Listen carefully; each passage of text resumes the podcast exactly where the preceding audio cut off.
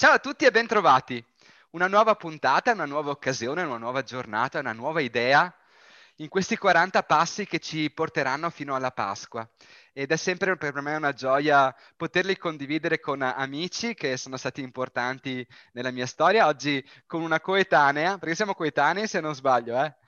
Esatto. Sor Deborah, con la quale abbiamo condiviso un anno soltanto forse, o due? due no, eh, no, due o tre, due o tre Andrea. Due, e una parte perché l'ultimo anno eri un po' esatto, andavo su giù. Eh, con i nostri amici di Campodarsego.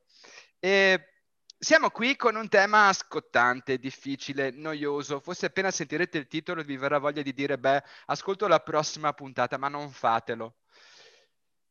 Partecipare alla messa, un'idea vecchia, ma allo stesso tempo nuova. Se la vivrai, proverai a viverla con spirito nuovo. Ecco una testimonianza di Alfredo, un ragazzo. Non vado a messa perché mi annoio, più di quanto non mi capita di annoiarmi a volte, certe venerdì sera, a stare per, seduto per due ore in un bar con una birra davanti e sono stufo di annoiarmi. Non hai idea di quanto siano insopportabili certe messe. Sentire pure un brav'uomo che legge frettolosamente preghiere su preghiere come se dovesse finire il più presto possibile per andarsene chissà dove. Ascoltare consigli che non vanno mai bene per me e poi, dopo una serie di canti retro, pregare e ancora pregare. Non rifiuto la messa solo perché so che è qualcosa di importante per noi che vogliamo seguire Gesù, ma che cosa vuoi che ti dica? Non riesco ad evitare di annoiarmi Forse è perché non ci capisco nulla. Forse è perché nessuno me l'ha spiegata chiaramente, con parole semplici, o magari perché ho poca fede. Certo è che questa è la mia situazione. A volte penso che sono io ad avere poca fede. Altre volte penso che è tutta una noia. Mi piacerebbe che la messa potesse acquistare senso per me, ma per ora non ce l'ha. Beh, in sintesi il fatto è che ora non ci vado perché mi annoio clamorosamente. Clamorosamente è proprio la parola giusta, perché mi annoia tutta quella solennità. Quanto più sono solenni le messe, quanto più preti ci sono, tanto più io mi annoio. A te la patata bollente, perché non è facile dare dei consigli, raccontare qualcosa, ispirare un gesto di conversione che magari vuol dire proprio questo, tornare a messa. Bene, allora ciao a tutti, grazie a Don Andrea per questa bella occasione che mi ha fatto proprio ripensare la mia esperienza nel vivere l'Eucaristia. Intanto volevo dirti di no Andrea perché ho detto mamma mia chiedi proprio ad una suora di fare una testimonianza sulla messa e grazie tante. E poi però ho detto, non è così scontato scegliere Dio nemmeno per una suora, né e neanche per un prete? Ok, quindi ci siamo.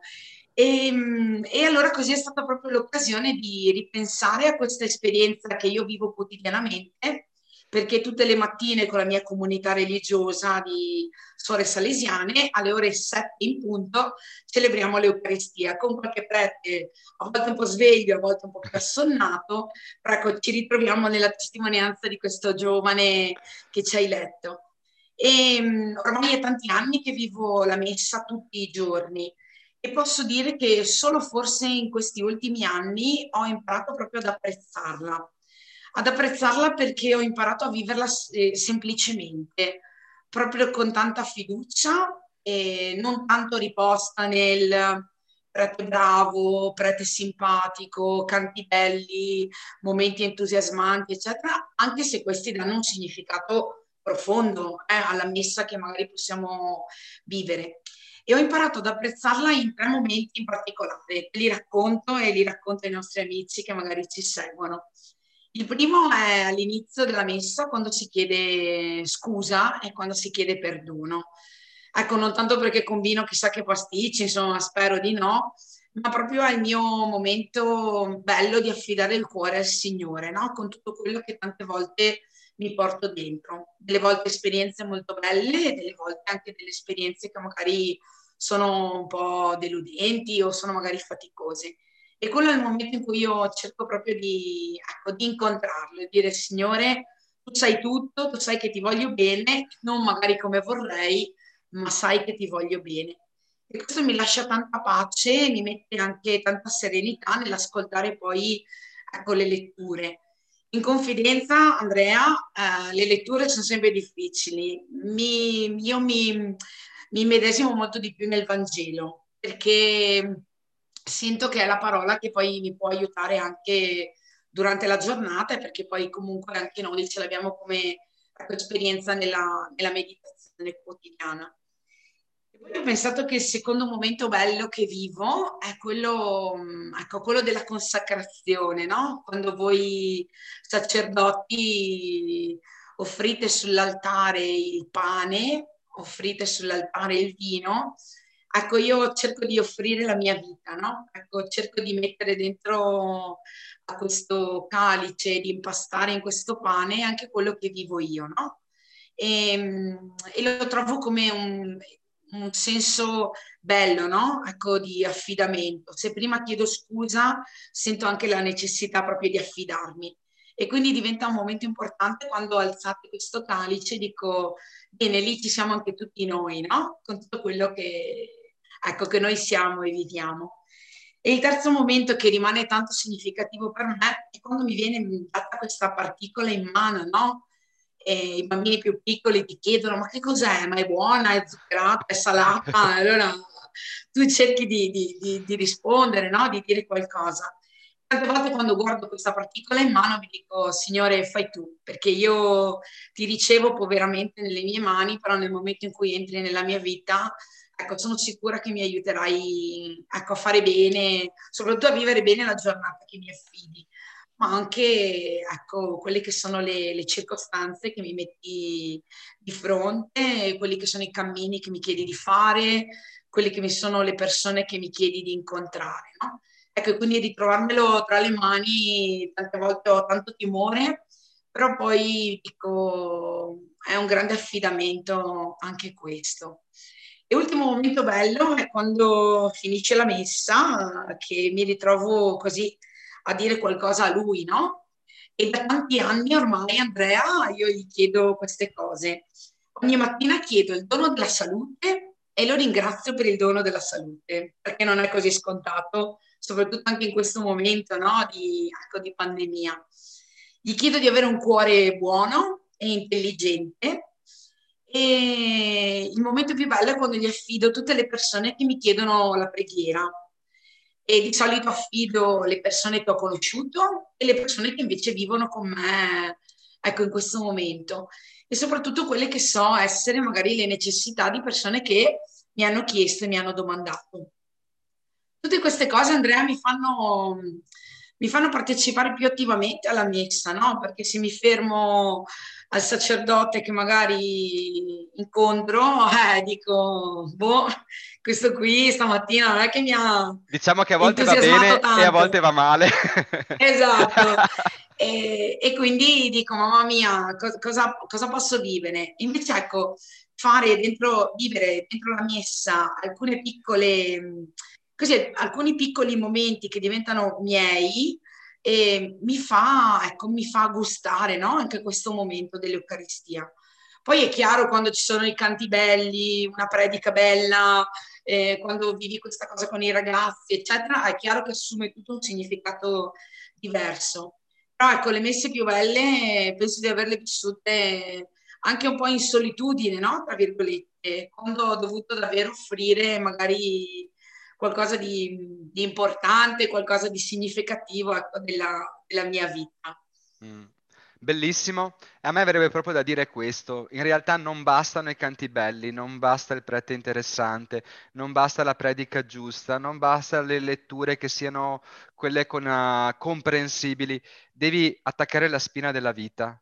Se attacchi la mm. spina della tua vita, allora la tua vita è come se prendesse forza, energia, colore e appunto a me viene proprio da dire questo, quando si offre il pane e il vino che diventano corpo e sangue di Gesù per chi crede, eh, la, se io ci offro la mia vita, ovvero quello che sto vivendo adesso, non la, la mia vita in generale a caso, ok? Ma quello che sto vivendo adesso, anche la mia vita diventa corpo e sangue di Cristo.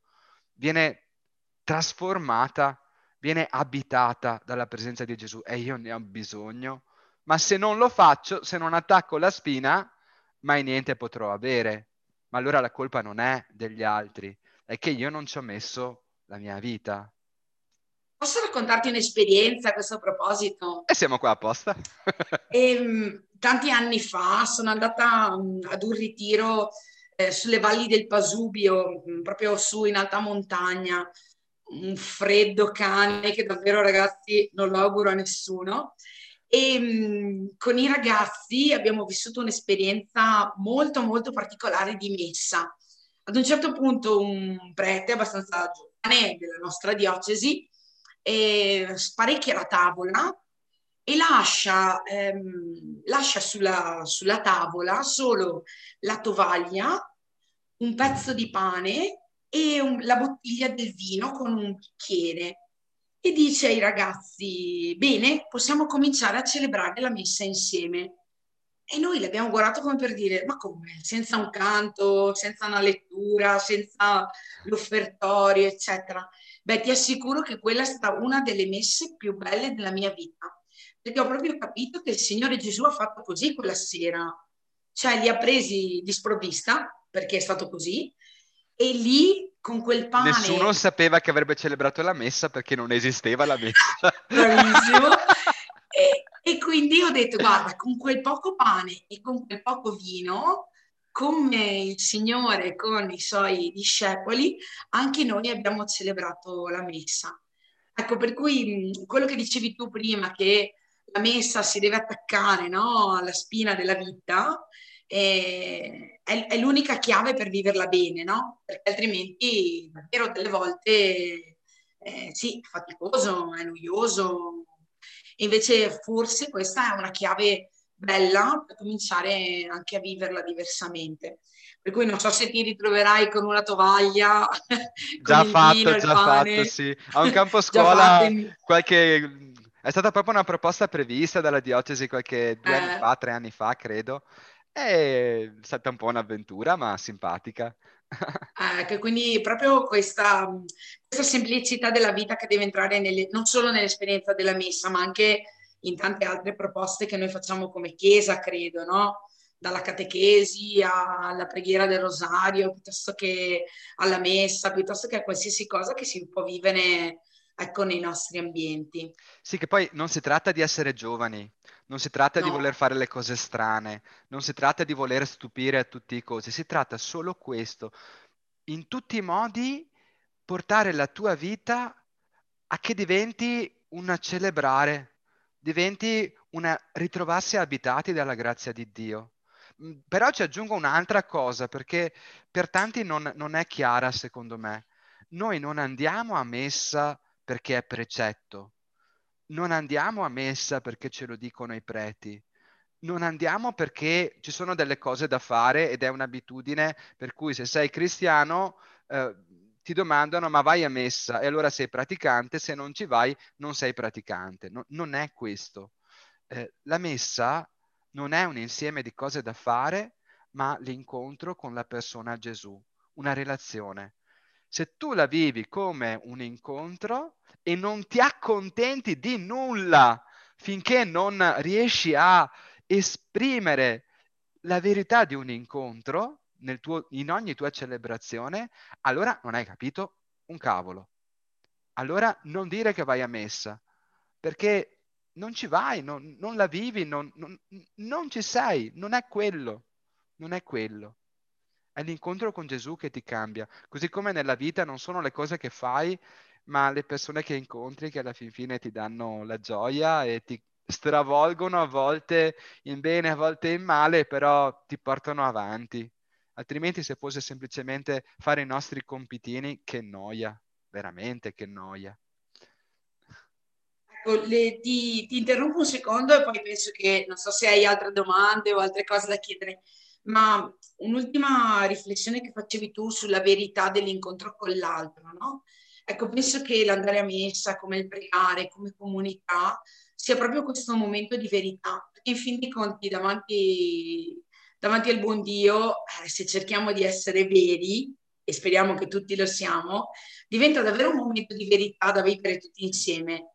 Ed è in quel momento lì che io incontro veramente te, perché davanti al Signore anche tu cerchi di essere autentico, no? Con le tue bellezze e anche con le tue magari tristezze, però ecco, questa cosa qui del momento di verità la condivido proprio con te perché è importantissima anche e soprattutto nella vita di preghiera insieme. Ecco, noi la viviamo come comunità, ma anche penso in una comunità parrocchiale, no? Dove magari sì, ci sono anche delle relazioni particolari che si vivono.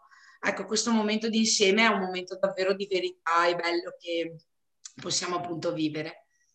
Ah, io pensavo ulteriormente un altro, un altro particolare.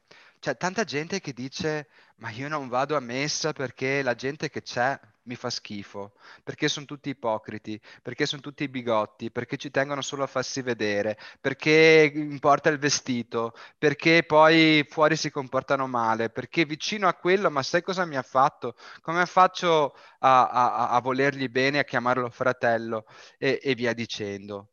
Eh, io dico, per fortuna è così, per fortuna c'è gente che non conosciamo, che c'è antipatica, che è troppo più vecchia di noi, che mh, mm, i piccoli che ci magari infastidiscono perché piangono sempre, perché corrono a destra e a sinistra.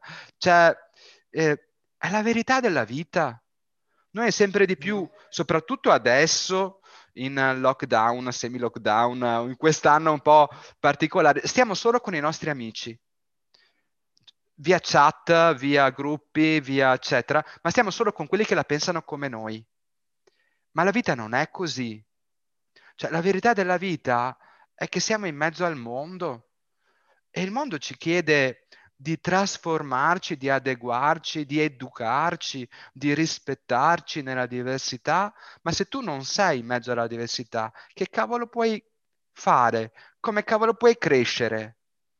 Allora, ben venga se c'è gente che ci disturba, ben venga anche se non ci, se non ci piace il prete. Perché? Perché è così che alla fin fine ricordiamo la parola di Gesù che dice dove due o più sono riuniti nel mio nome, io sarò là con loro, fino alla fine del mondo, fino alla fine dei tempi. Da solo o con chi la pensa come te è troppo facile darsi ragione e si procede su un binario che è già delineato ma sei, se sei in mezzo alla confusione di mille altre idee, di mille altri modi, forse può nascere qualcosa di nuovo. Eh, questo è il senso dell'essere comunità, per cui io resto convinto che è importante pregare nella propria cameretta, però la verità vera viene fuori quando ti metti insieme con gli altri e soprattutto se non ti piacciono. No, a te è capitato di, di, di, partecipare a messe dove ti dicevi, oddio, dove sono capitata? Eh, sì, sì, di sicuro, di sicuro. Però eh, tante volte dico, qualche volta permettimi di dire, ma io sarei stata più brava del prete, sicuramente. o ci sono certe volte che partecipo a messe da, da, fedele, insomma, che dico, mamma mia, sto prete, speriamo che finisca presto. per cui siamo, siamo, tutti sulla stessa barca, eh? e tanti lo penseranno esatto. partecipando alle mie, alle mie, messe, che non sono mai mie, ma insomma... Eh. E, e, va così, la vita è così, ma è il bello anche della vita nella sua, nella sua, varietà di timbri, di toni, di colori, in cui siamo tutti diversi, ma ogni, ogni goccia che ci viene donata alla fin fine ci, ci disseta e non siamo noi, ma è Dio, la sua grazia, lo Spirito Santo che poi smuove cose che non pensavi. Eh, insomma, va così. Se vuoi dare un saluto, se vuoi dare qualche consiglio, se vuoi, non lo so, quello che ti viene. Ma ehm, così ho pensato di concludere con um, una, um, una, postilla di San Giovanni Bosco, perché come eh, sarà salesiana, vuole, eh, allora lui diceva che una volta in un sogno ehm, ha proprio sognato che c'erano due colonne no? in questo sogno che tenevano um, ancorata una barca nella tempesta una di queste colonne era proprio, ecco, era proprio l'Eucaristia. e Don Bosco ci teneva tanto a vivere così questa, questo momento della vita anche con, con, i suoi ragazzi, anche se in quel momento storico si parlava il latino, era tutto era tanto difficile partecipare probabilmente ad una messa a quel tempo. Però Don Bosco ha sempre detto che la fede e la preghiera sono proprio il nostro appoggio, no? Ecco, allora penso che partecipare anche ad una messa significa anche imparare ad avere fede, significa anche imparare a pregare con gli altri, come dicevi tu prima, ma essere certi che davvero il Signore arriva nella nostra vita, anche nella nostra povertà, perché non credo che quei primi dodici che hanno partecipato con lui fossero stati ecco, i migliori, no? Eh, in fin dei conti chi si è appoggiato eh, anche al, al, sì, chi si è appoggiato a Gesù eh, sì, n- non era proprio il più bravo in assoluto e in quel gruppo c'era anche chi l'ha tradito, in quel gruppo c'era anche chi l'ha rinnegato, probabilmente c'era anche chi non capiva, no? E quindi penso che come Gesù, come Don Bosco, come tanti santi, hanno sempre avuto comunque l'Eucaristia come perla della loro vita. Allora penso che possiamo tenerla anche noi come ecco, come perla per le nostre vite, no? per le nostre comunità, una perla che ha un valore prezioso, che ha un valore inestimabile e che davvero ci può aiutare a crescere. Se poi voi preti siete anche bravi, Andrea, allora abbiamo tutto di guadagnato. Eh, insomma, dai. Comunque è impossibile essere bravi, eh, perché quando mi accorgo che dico, questa domenica ho una predica fiappa, e dopo magari è la volta che qualcuno mi scrive e mi dice... Oh, che bravo! Grazie perché avevo proprio bisogno di quelle parole. E dentro di me dico, vai tu a oh, sapere. È proprio la grazia di Dio che... che Ma davvero. mi, mi, viene in mente un'ultima cosa però da, da, dire. È importante la tenacia, è importante la perseveranza, perché meno vai a messa, meno ci andrai. Eh, meno ti ci, ti ci metti dentro e sempre di più ti sentirai allontanato.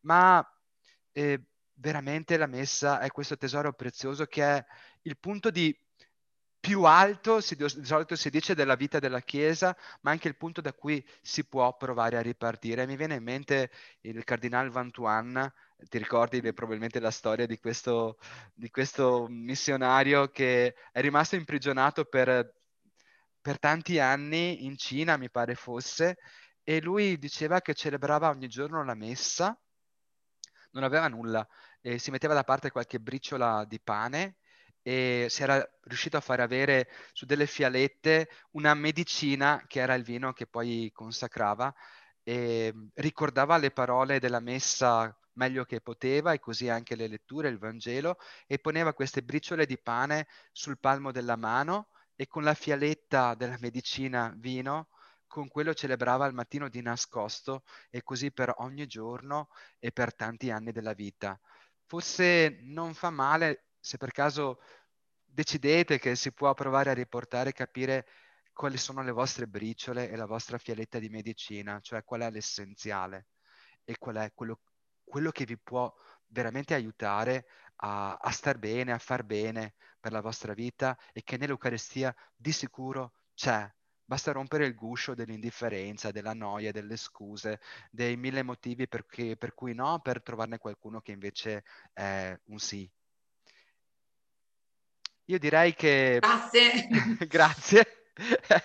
Speriamo di aver uh, aiutato qualcuno a ricordare. Ricordate che le messe anche adesso si, ci si può partecipare. Eh? Qualcuno c'è la sua morte perché dice, ecco, non, le scuole sono chiuse ma le chiese sono aperte. Io io so che mi può far bene, per cui non vado a mettere in graduatoria di, di, bene, di male, di priorità o altro, ma dico grazie Signore per questo dono, perché l'anno scorso nella Quaresima senza messe è stata veramente difficile, non solo per me prete, ma credo anche per tanti cristiani.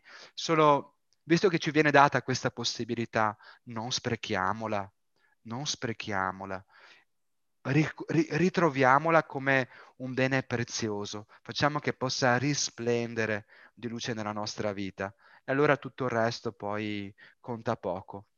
Per salutarci, una preghiera di Don Tonino Lasconi che parla sempre un linguaggio così semplice ma anche così vero che mi fa piacere poter avere anche lui come amico in, uh, in questo nostro percorso.